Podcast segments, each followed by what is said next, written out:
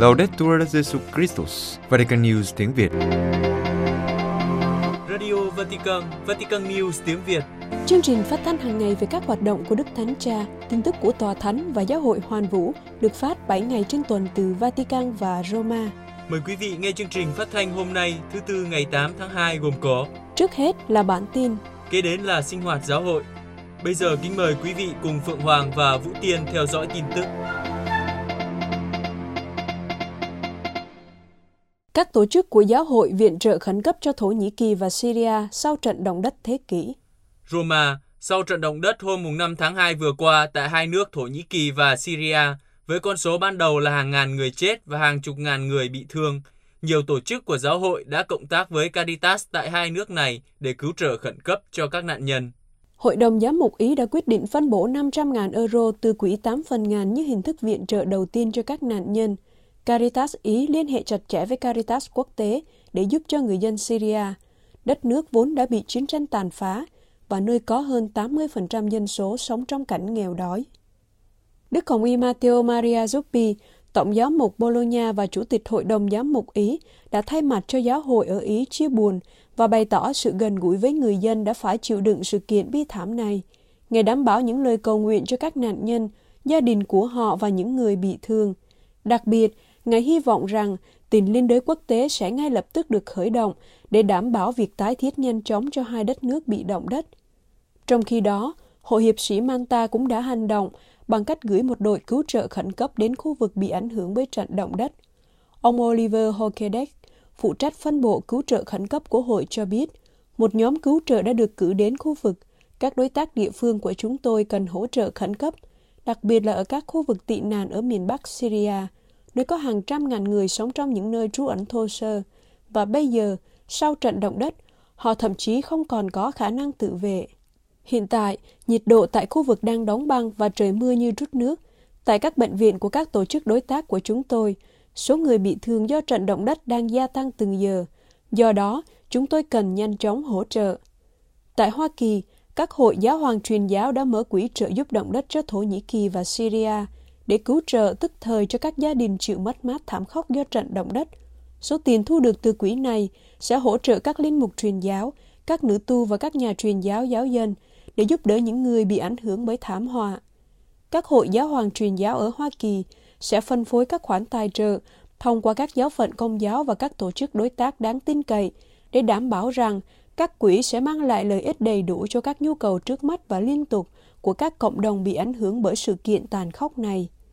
Trận động đất cũng khiến cho nhiều cơ sở của giáo hội bị tàn phá, trong đó có nhà thờ chính tòa truyền tin ở Iskenderun, Thổ Nhĩ Kỳ, bị phá hủy hoàn toàn, trong khi tại Syria, Đức cha John Clement Jenbart, Tổng giám mục hưu trí của Aleppo đã được cứu sống từ đống đổ nát ở nơi cư trú, còn cha Imad Daher thuộc giáo hội công giáo nghi lễ Menkite ở Aleppo bị thiệt mạng.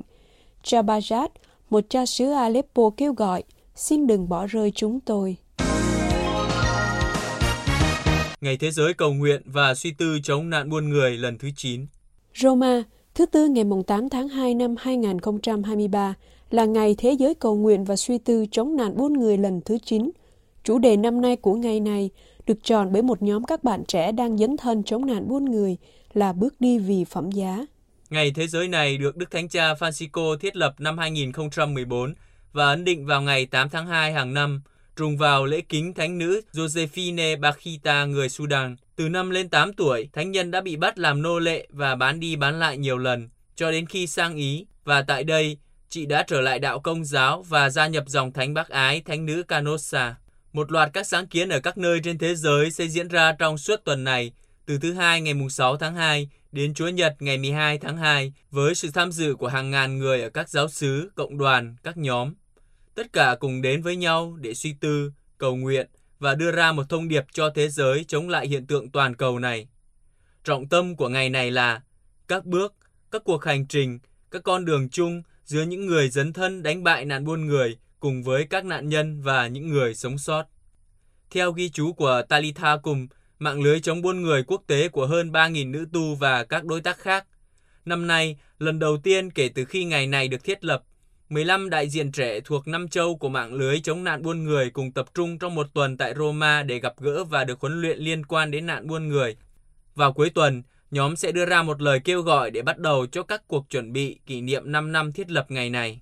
Hôm thứ Hai, vào ngày khai mạc sự kiện, một buổi canh thức đại kết đã diễn ra ở giáo sứ Thánh Lucia ở Roma, khu vực có ba phụ nữ hành nghề mại dâm bị giết dã man vào tháng 11 năm ngoái.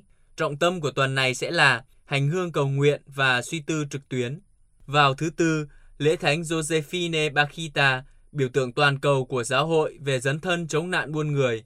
Cuộc hành hương vào lúc 9 giờ 30 giờ Roma bắt đầu từ châu Đại Dương, châu Á, Trung Đông, châu Phi, châu Âu, Nam Mỹ và kết thúc ở Bắc Mỹ vào lúc 16 giờ 30. Sự kiện này sẽ được phát bằng 5 ngôn ngữ trên trang web của sự kiện prayagainsttrafficking.net. Sáng kiến kết thúc vào Chúa Nhật với buổi tham dự đọc kinh truyền tin với Đức Thánh Cha tại quảng trường Thánh Phêrô. Bạo lực chống Kitô hữu gia tăng ở Jerusalem. Jerusalem, bạo lực chống các Kitô hữu gia tăng ở Jerusalem. Chỉ từ đầu năm đến nay, đã có 5 vụ những người Do Thái cực đoan có hành vi bạo lực chống lại các cộng đoàn Kitô. Ngày mồng 2 tháng 2 vừa qua, một người Do Thái cực đoan đã xúc phạm và phá hoại tượng Chúa Giêsu tại nhà thờ Chúa chịu đánh đòn, trạng thứ nhất trên trạng đường Thánh Giá ở cổ thành Jerusalem. Thủ phạm đã đập tượng Chúa và bôi bẩn mặt tượng trước khi bị người coi cổng đền thánh bắt giữ, và sau đó cảnh sát đến bắt thủ phạm giải đi. Đây là hành động phá hoại và xúc phạm lần thứ năm xảy ra trong những tuần đầu tiên của năm 2023 đối với các nơi thánh của Cộng đoàn Kitô giáo do người Do Thái thực hiện. Ngày 12 tháng 1, Trung tâm Cộng đoàn Maronit ở Maalot, phía bắc Israel, bị một nhóm người Do Thái phá hoại. Cùng ngày, trên tường một tu viện Armeni ở Jerusalem xuất hiện dòng chữ bạo lực, cái chết cho người Ả Rập và những người không phải Do Thái. Ngày 28 tháng 1, các thành viên của tu viện đã bị một thanh niên Do Thái tấn công hai lần. Hai ngày trước đó, ngày 26 tháng 1, một nhà hàng ở cửa mới, lối vào của khu vực Kitô giáo của thành Jerusalem bị đập phá. Trước các hành động bạo lực chống các cộng đoàn Kitô gia tăng, cha Francesco Barton, bề trên cộng đoàn Francisco tại Thánh địa lên tiếng phản đối, kêu gọi chính phủ Israel đảm bảo an toàn cho các cộng đoàn và tôn giáo thiểu số. Theo cha, không phải tình cờ mà việc hợp thức hóa phân biệt đối xử và bạo lực trong dư luận quần chúng và trong bối cảnh chính trị của Israel lại được chuyển thành các hành động bạo lực chống các cộng đoàn Kitô. Các hành vi bạo lực chống các Kitô hữu ngày càng gia tăng. Năm 2021 có 9 vụ được ghi nhận, năm 2022 có 13 vụ và năm nay mới chỉ vài tuần đã có 5 vụ. Những vụ gần đây có đặc điểm khác – Tác giả của việc phá hoại là những người Do Thái trẻ cấp tiến. Mục tiêu của họ không nhắm rõ ràng vào các Kitô hữu, nhưng tất cả những ai và nơi nào không phải là Do Thái. Trong năm 2022, châu Phi có nhiều vị tự đạo nhất. Roma, trong báo cáo công bố hôm mùng 3 tháng 2, Tổ chức bác Ái thuộc Tòa Thánh trợ giúp các giáo hội đau khổ cho biết, châu Phi là châu lục có số vị tứ đạo nhiều nhất. Chỉ riêng ở Nigeria có bốn linh mục bị sát hại và ở Cộng hòa Dân chủ Congo có hai vị và một nữ tu. Tổ chức trợ giúp các giáo hội đau khổ đã tiến hành một loạt các buổi cầu nguyện trên khắp các thị trấn khác nhau ở Pháp từ ngày 21 đến ngày 27 tháng 1 vừa qua để vinh danh các Kitô hữu trên toàn thế giới bị sát hại vì đức tin của họ. Các buổi canh thức cầu nguyện có tên là Những đêm của chứng nhân đã diễn ra Saint-Germain-en-Laye, Lyon, Nice, Lille và Paris, quy tụ hàng ngàn người tham gia. Chân dung của 13 linh mục và 3 nữ tu bị giết vì đức tin vào năm 2022 cũng được trưng bày. Chương trình cũng chào đón một số khách mời, những người đã đưa ra những chứng tá hùng hồn về đời sống của các Kitô hữu ở các quốc gia của họ. Phát biểu tại một trong những buổi canh thức được tổ chức ở Pháp, Đức Tổng giám mục Goethe Edmond Digitanga của Tổng giáo phận N'Djamena của Chad đã kể lại lòng can đảm mà giáo hội công giáo thể hiện hàng ngày khi dám tố cáo những tệ nạn của những người cầm quyền ở quốc gia nằm ở Bắc Trung Phi này. Báo cáo của tổ chức trợ giúp các giáo hội đau khổ trích lời của Đức cha Ditanga. Người bên ngoài nói rất ít về giáo hội ở Chad, nhưng trong nước giáo hội có tiếng nói mạnh mẽ. Theo báo cáo, sau châu Phi, châu Mỹ đứng thứ hai về số Kitô hữu bị sát hại trong năm 2022 trong đó có ba linh mục và một chủng sinh bị sát hại ở Mexico. Chế độ độc tài ở Nicaragua kết án 10 năm tù linh mục chỉ trích chế độ. Nicaragua, chế độ độc tài ở Nicaragua do Tổng thống Daniel Ortega lãnh đạo đã kết án cha Oscar Danilo Benavides Davila 10 năm tù vì bị cáo buộc là âm mưu và lan truyền tin giả gây bất lợi cho chế độ. Tòa án khu vực xét xử hình sự thứ 10 của Managua do thẩm phán Nancy Aguirre chủ tọa đã kết án cha Benavides 5 năm tù vì tội lan truyền tin giả và thêm 5 năm vì tội phá hoại chủ quyền và an ninh quốc gia. Ngoài ra, cha còn bị phạt khoảng 1.350 đô la. Cha Benavides, 50 tuổi, nổi tiếng là người chỉ trích chế độ độc tài, đã bị giam giữ kể từ ngày 14 tháng 8 năm ngoái. Cha bị kết tội vào ngày 16 tháng 1 và cơ quan công tố tiểu bang đã yêu cầu bản án 8 năm tù giam. Tuy nhiên, tòa án đã kết án cha 10 năm. Cha là linh mục đầu tiên bị kết án vì âm mưu và tội phạm mạng, những tội do chế độ của Daniel Ortega và vợ ông, Phó Tổng thống Rosario Murillo đặt ra để bỏ tù những người chống đối. Theo lời bào chữa của cha Benavides, trong phiên tòa, tội mà cha bị cáo buộc là bày tỏ quan điểm của mình trong một bài đăng trên mạng xã hội.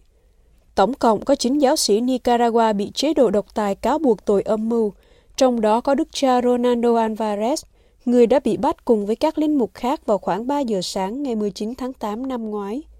Một báo cáo mới đây của cơ chế công nhận tù nhân chính trị được Ủy ban Nhân quyền Liên Mỹ Châu xác nhận, cho biết số lượng tù nhân chính trị ở Nicaragua đã tăng lên 245 tính đến tháng 1 năm nay.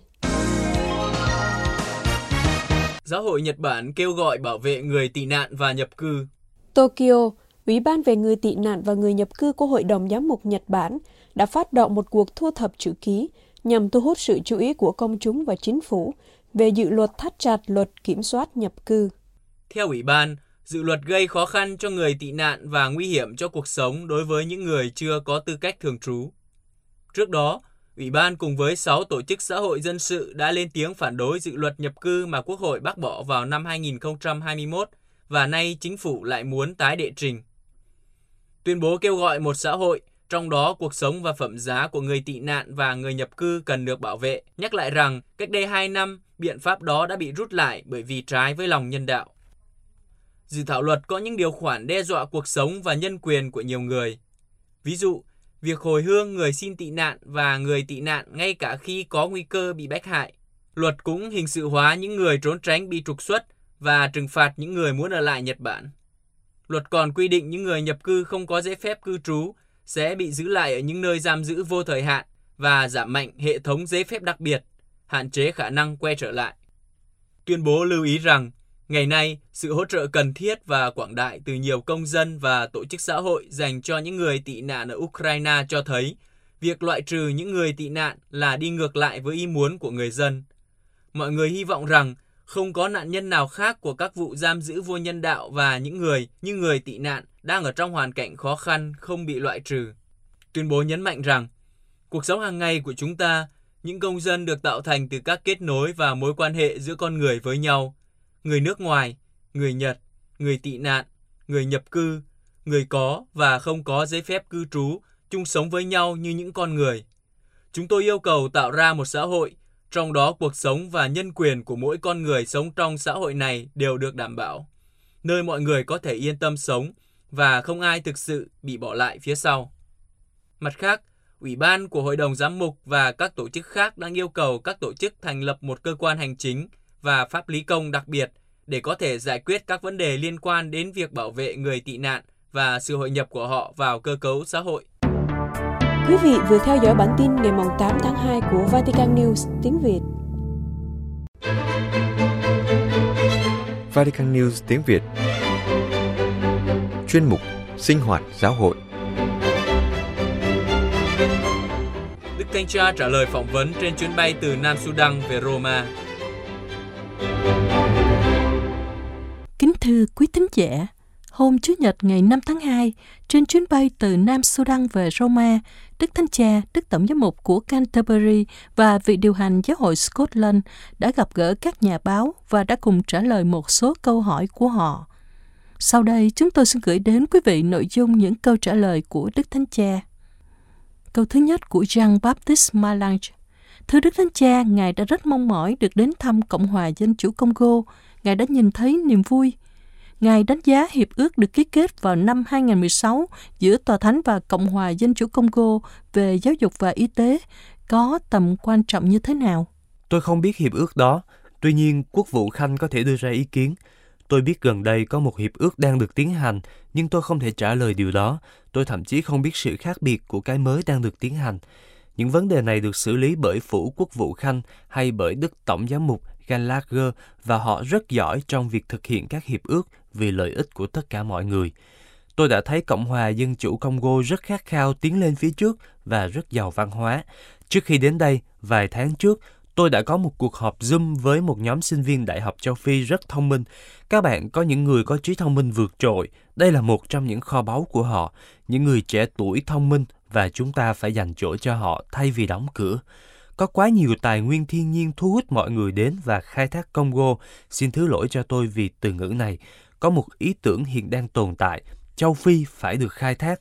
Một số người nói, tôi không biết có đúng không, rằng các nước thuộc địa cũ đã trao độc lập từ mặt đất lên nhưng không phải ở dưới lòng đất, vì vậy họ đến để lấy khoáng sản.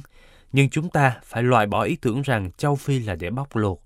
Và tôi đau lòng khi nói về sự bóc lột. Những vấn đề ở phía đông khiến tôi đau đớn. Tôi đã có thể gặp gỡ những nạn nhân của cuộc chiến đó, bị thương, bị cụt chân tay, vô cùng đau đớn, tất cả để lấy các tài sản. Điều này là không tốt, không tốt. Congo có rất nhiều khả năng. Câu hỏi thứ hai của Jean-Luc Mutosami. Chúng ta đã thấy bạo lực vẫn lan rộng ở Cộng hòa Dân chủ Congo và Nam Sudan bất chấp sự hiện diện của các phái bộ Liên Hiệp Quốc trong nhiều thập kỷ.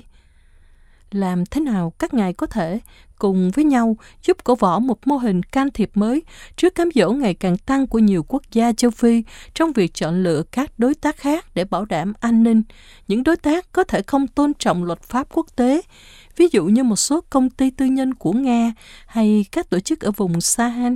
Bạo lực là một chủ đề hàng ngày, chúng ta vừa thấy nó ở Nam Sudan. Thật đau lòng khi thấy bạo lực được kích động như thế nào. Một trong những vấn đề là việc buôn bán vũ khí. Đức Tổng giám mục Welby cũng đã nói đôi điều về điều này. Buôn bán vũ khí, tôi nghĩ đây là tai họa lớn nhất trên thế giới. Việc kinh doanh buôn bán vũ khí. Một người am hiểu những vấn đề này đã nói với tôi rằng nếu không bán vũ khí trong vòng một năm, thì nạn đói trên thế giới sẽ chấm dứt. Tôi không biết nếu đó là sự thật hay không, nhưng lợi nhuận hàng đầu hiện nay là việc bán vũ khí, và không chỉ giữa các cường quốc, ngay cả giữa các nước nghèo này, họ gieo rắc chiến tranh với nhau. Thật tàn bạo, họ bảo nhau hãy ra trận và họ đưa cho nhau vũ khí, vì đằng sau đó là những lợi ích kinh tế để khai thác đất đai, khoáng sản, của cải. Đúng là chủ nghĩa bộ lạc ở châu Phi không có ích. Bây giờ tôi thực sự không biết tình hình ở Nam Sudan như thế nào. Tôi nghĩ ở đó cũng vậy, nhưng cần phải có sự đối thoại giữa các bộ lạc khác nhau. Tôi nhớ khi tôi ở Kenya trong sân vận động đầy người, mọi người đứng lên và nói không với chủ nghĩa bộ lạc, nói không với chủ nghĩa bộ lạc. Mọi người đều có lịch sử của riêng mình, có những kẻ thù cũ, những nền văn hóa khác nhau. Nhưng có một thực tế là người ta kích động cuộc chiến giữa các bộ tộc bằng cách bán vũ khí và sau đó khai thác cuộc chiến của cả hai bộ tộc, thì đây là việc của ma quỷ. Tôi không thể nghĩ ra một từ nào khác. Đây là hủy diệt, hủy diệt thụ tạo, hủy diệt con người, hủy diệt xã hội. Tôi không biết liệu điều đó có xảy ra ở Nam Sudan hay không, nhưng nó xảy ra ở một số quốc gia. Các cậu bé được tuyển dụng để trở thành một phần của lực lượng dân quân và chiến đấu với những cậu bé khác. Tóm lại, tôi nghĩ vấn đề lớn nhất là sự nôn nóng muốn lấy tài sản của đất nước đó, coltan, lithium, những thứ này và thông qua chiến tranh, họ bán vũ khí, họ cũng bóc lột trẻ em. Câu hỏi thứ ba của Claudio Lavanga. Thưa Đức Thánh Cha, con muốn hỏi Ngài vì Đức Tổng giám mục Welby đã nhắc lại khoảnh khắc đáng kinh ngạc vào năm 2019 khi Ngài quỳ gối trước các nhà lãnh đạo của Nam Sudan để yêu cầu hòa bình.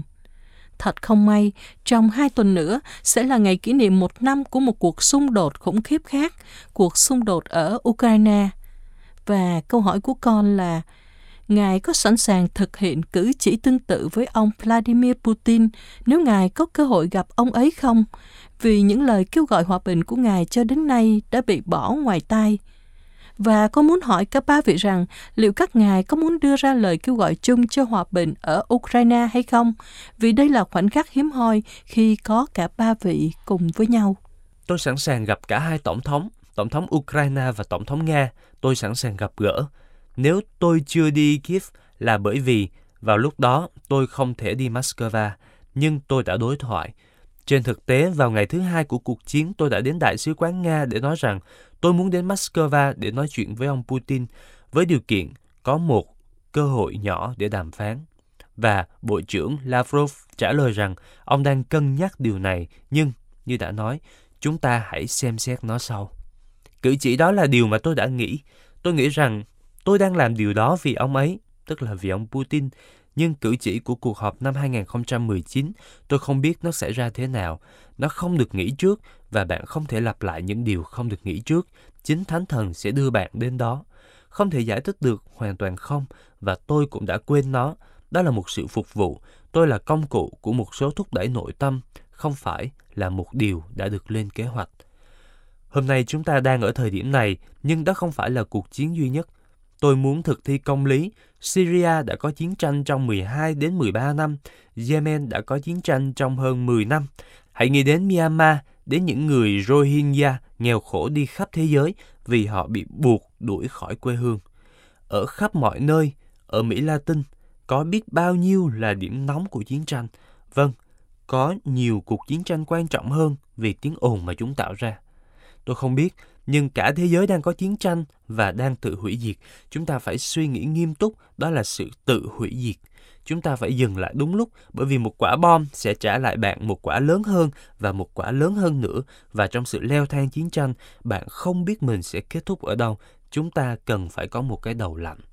Đức Tổng Giám mục và Mục sư Green Shields đều nói về phụ nữ. Tôi đã thấy những người phụ nữ ở Nam Sudan, họ nuôi nấng con cái, đôi khi một mình, nhưng họ có sức mạnh để tạo dựng một đất nước. Phụ nữ thật tuyệt vời. Những người đàn ông ra trận đi chiến đấu và những người phụ nữ này với hai, ba, bốn, năm đứa con tiếp tục tiến bước. Tôi đã thấy họ ở Nam Sudan và nói về phụ nữ. Tôi muốn nói một lời về các nữ tu, những nữ tu đã can thiệp vào những gì đang xảy ra.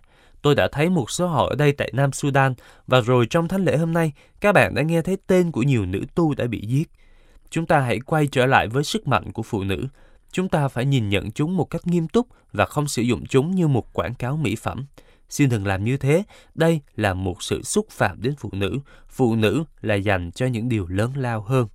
Về điểm khác, tôi đã nói với các bạn rồi, hãy nhìn vào các cuộc chiến tranh đang diễn ra trên thế giới. Câu hỏi thứ tư của Bruce de Gansen. Thưa Đức Thánh Cha, trước khi khởi hành bắt đầu chuyến tông du, Đức Thánh Cha đã tố cáo việc cho rằng động tính là một tội phạm, một điều không được các gia đình ở Nam Sudan hay Congo chấp nhận.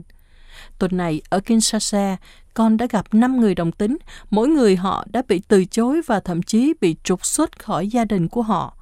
Họ giải thích với con rằng việc họ bị từ chối xuất phát từ sự giáo dục tôn giáo của cha mẹ họ. Một số người trong số họ được đưa đến các linh mục trừ tà vì gia đình họ tin rằng họ bị ám bởi những thần ô uế. Thưa Đức Thánh Cha, câu hỏi của con là Ngài nói gì với các gia đình ở Congo và Nam Sudan, những người vẫn từ chối con cái của họ, và nói gì với các linh mục, với các giám mục? Tôi đã nói về vấn đề này trong hai chuyến viếng thăm, lần đầu tiên khi tôi trở về từ Brazil. Nếu có một người có khuynh hướng đồng tính, là một tín hữu và tìm kiếm Chúa, thì tôi là ai mà phán xét người ấy? Tôi đã nói điều này trong chuyến đi đó. Lần thứ hai từ Ireland về, một chuyến đi hơi có vấn đề bởi vì hôm đó lá thư của chàng thanh niên đó vừa được đăng. Nhưng lần đó tôi đã nói rõ ràng với các bậc cha mẹ. Những đứa con có khuynh hướng này có quyền ở lại trong nhà. Quý vị không thể đuổi họ ra khỏi nhà. Và rồi gần đây tôi đã nói một điều, tôi không thực sự nhớ chính xác những lời của mình trong cuộc phỏng vấn với Associated Press. Việc cho rằng đồng tính là tội phạm là một vấn đề không được phép bỏ qua. Người ta ước tính rằng ít nhiều 50 quốc gia bằng cách này hay cách khác thúc đẩy hình thức tội phạm hóa này. Họ nói với tôi nhiều hơn, nhưng hãy nói ít nhất là 50. Và một số trong số này tôi nghĩ là 10, thậm chí còn kết án tử hình dành cho người đồng tính. Điều này không đúng. Những người có khuynh hướng đồng tính là con cái Thiên Chúa. Thiên Chúa yêu thương họ, Thiên Chúa đồng hành với họ. Đúng là một số người thuộc tình trạng này vì nhiều tình huống không mong muốn khác nhau, nhưng kết tội những người như vậy là một tội lỗi. Hình sự hóa những người có khuynh hướng tính dục đồng giới là một sự bất công. Tôi không nói về các nhóm mà là về con người. Một số người nói họ tham gia vào các nhóm tạo ra tiếng ồn. Tôi đang nói về con người. Các nhóm là một cái gì đó khác. Tôi đang nói về con người và tôi tin rằng giáo lý của giáo hội công giáo nói rằng họ không nên bị gạt ra ngoài lề xã hội. Điểm này tôi tin là rõ ràng. Câu hỏi thứ năm của Alexander Hecht. Một câu hỏi dành cho Đức Giáo Hoàng. Trong những ngày gần đây đã có nhiều cuộc nói chuyện về sự hiệp nhất. Cũng đã có sự thể hiện về hiệp nhất Kitô giáo ở Nam Sudan và cả sự hiệp nhất trong chính giáo hội công giáo. Con muốn hỏi Ngài rằng, Ngài có cảm thấy rằng sau cái chết của Đức Biển Đức 16, công việc và sứ vụ của Ngài trở nên khó khăn hơn cho Ngài không? Bởi vì những căng thẳng giữa các phe cánh khác nhau của giáo hội công giáo đã trở nên mạnh mẽ hơn. Về điểm này tôi muốn nói rằng tôi đã có thể nói về mọi thứ với Đức Biển Đức. Cũng để thay đổi ý kiến, Ngài luôn ở bên cạnh tôi, ủng hộ tôi và nếu Ngài có vấn đề gì, Ngài sẽ nói với tôi và chúng tôi sẽ nói chuyện, không có vấn đề gì. Có lần tôi đã nói chuyện với Ngài về hôn nhân của những người đồng tính, về thực tế rằng hôn nhân là một bí tích và chúng ta không thể nhận đó như một bí tích, nhưng có khả năng đảm bảo tài sản thông qua luật dân sự, điều vốn đã bắt đầu ở Pháp, nơi mà bất kỳ người nào cũng có thể tạo thành một kết hợp dân sự, không nhất thiết phải là một cặp vợ chồng. Ví dụ, những cụ bà đã nghỉ hưu, bởi vì họ có thể có thu nhập rất nhiều. Một người tự coi mình là một nhà thần học vĩ đại đã đến gặp Đức Giáo hoàng Biển Đức thông qua một người bạn của Ngài và phàn nàn về tôi. Đức Biển Đức không quan tâm. Ngài gọi bốn hồng y là những nhà thần học cấp cao nhất và nói, hãy giải thích điều này cho tôi và họ đã giải thích điều đó và như vậy, câu chuyện đã kết thúc. Đó là một giai thoại cho thấy cách Đức Biển Đức đã hành động khi có lời phàn nàn. Một số câu chuyện nói rằng Đức Biển Đức đã cảm thấy cay đắng trước những gì vị tân giáo hoàng đã làm. Đó là những câu chuyện từ một trò chơi điện thoại, nghĩa là đưa chuyện và tin tức được truyền đi không đúng sự thật. Trên thực tế, tôi đã tham khảo ý kiến của Đức Biển Đức về một số quyết định sẽ được thực hiện và Ngài đã đồng ý. Ngài đã đồng ý. Tôi tin rằng sự ra đi của Đức Biển Đức đã bị lợi dụng bởi những người muốn thêm nước vào cối xay của họ, nghĩa là muốn tìm lợi lộc cho mình. Và những người lợi dụng một người tốt như vậy, một người của Chúa như vậy, tôi xin nói là một người cha thánh thiện của giáo hội. Tôi xin nói, họ là những người vô đạo đức, họ là những người thuộc đảng phái, không thuộc giáo hội. Bạn có thể thấy ở khắp mọi nơi xu hướng biến các quan điểm thần học thành các bè phái. Những điều này sẽ tự sụp đổ, hoặc nếu không sụp đổ, chúng sẽ tiếp tục như đã xảy ra nhiều lần trong lịch sử của giáo hội. Tôi muốn nói rõ Đức Biển Đức là ai. Ngài không cay đắng. Và câu hỏi cuối cùng của Jorge Baca Antelo. Con chào Đức Thánh Cha, hôm nay chúng ta trở về từ hai quốc gia là nạn nhân của điều mà Ngài gọi là sự toàn cầu hóa của sự thờ ơ. Ngài đã nói về điều này từ đầu triều đại giáo hoàng của Ngài và kể từ chuyến đi của Ngài đến Lampedusa. Theo một cách nào đó, một vòng tròn đã được khép lại trong tuần này. Ngài có vẫn đang nghĩ đến việc mở rộng bán kính của vòng tròn này, đến việc đi nơi khác, đến thăm các quốc gia bị lãng quên khác không? Ngài đang nghĩ đến việc đi đến những nơi nào? Và sau hành trình dài và bận rộn này, Ngài cảm thấy thế nào? Ngài vẫn cảm thấy mạnh mẽ chứ? Ngài có cảm thấy sức khỏe của mình đủ tốt để đi hết những nơi này không? Có sự toàn cầu hóa của sự thờ ơ ở khắp nơi. Trong một đất nước nhiều người đã quên nhìn vào những đồng bào, những đồng hương của họ, gạt những người ấy sang một bên để không nghĩ đến họ nữa. Hãy nghĩ rằng vận may lớn nhất trên thế giới nằm trong tay của một thiểu số, và những người này không nhìn vào những người khốn cùng, trái tim của họ không mở lòng để giúp đỡ. Về các chuyến viếng thăm, tôi nghĩ rằng Ấn Độ sẽ là tiếp theo vào năm tới. Vào ngày 29 tháng 9 tôi sẽ đi Marseille và có khả năng từ Marseille tôi sẽ bay đến Mông Cổ, nhưng điều đó vẫn chưa được quyết định. Nó có thể tôi không nhớ một chuyến đi khác trong năm nay, đó là Lisbon. Tiêu chí là tôi đã chọn đến thăm các quốc gia nhỏ nhất ở châu Âu. Mọi người sẽ nói, nhưng ngài đã đến Pháp. Không, tôi đã đến Strasbourg, tôi sẽ đến Marseille, không phải đến Pháp. Những phần nhỏ, những nơi nhỏ bé, tiêu chí là để biết một chút về châu Âu còn ẩn giấu, châu Âu giàu văn hóa nhưng không được biết đến, để đồng hành với các nước ví dụ như Albania, nước đầu tiên và là nước chịu ách độc tài tàn ác nhất, dã man nhất trong lịch sử. Và sự lựa chọn của tôi là thế này, cố gắng không rơi vào sự toàn cầu hóa của sự thờ ơ. Về sức khỏe, Bạn biết rằng cỏ dại xấu không bao giờ chết. Không như khi bắt đầu triều đại giáo hoàng, cái đầu gối này gây khó chịu cho tôi, nhưng nó tiến triển từ từ, vì vậy hãy chờ xem. Xin cảm ơn.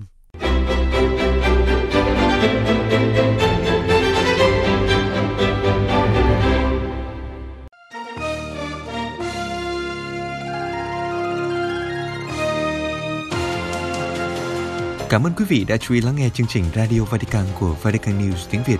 Xin Thiên Chúa chúc lành cho quý vị và toàn gia quyến. Laudetur Jesu Christus, ngợi khen Chúa Giêsu Kitô.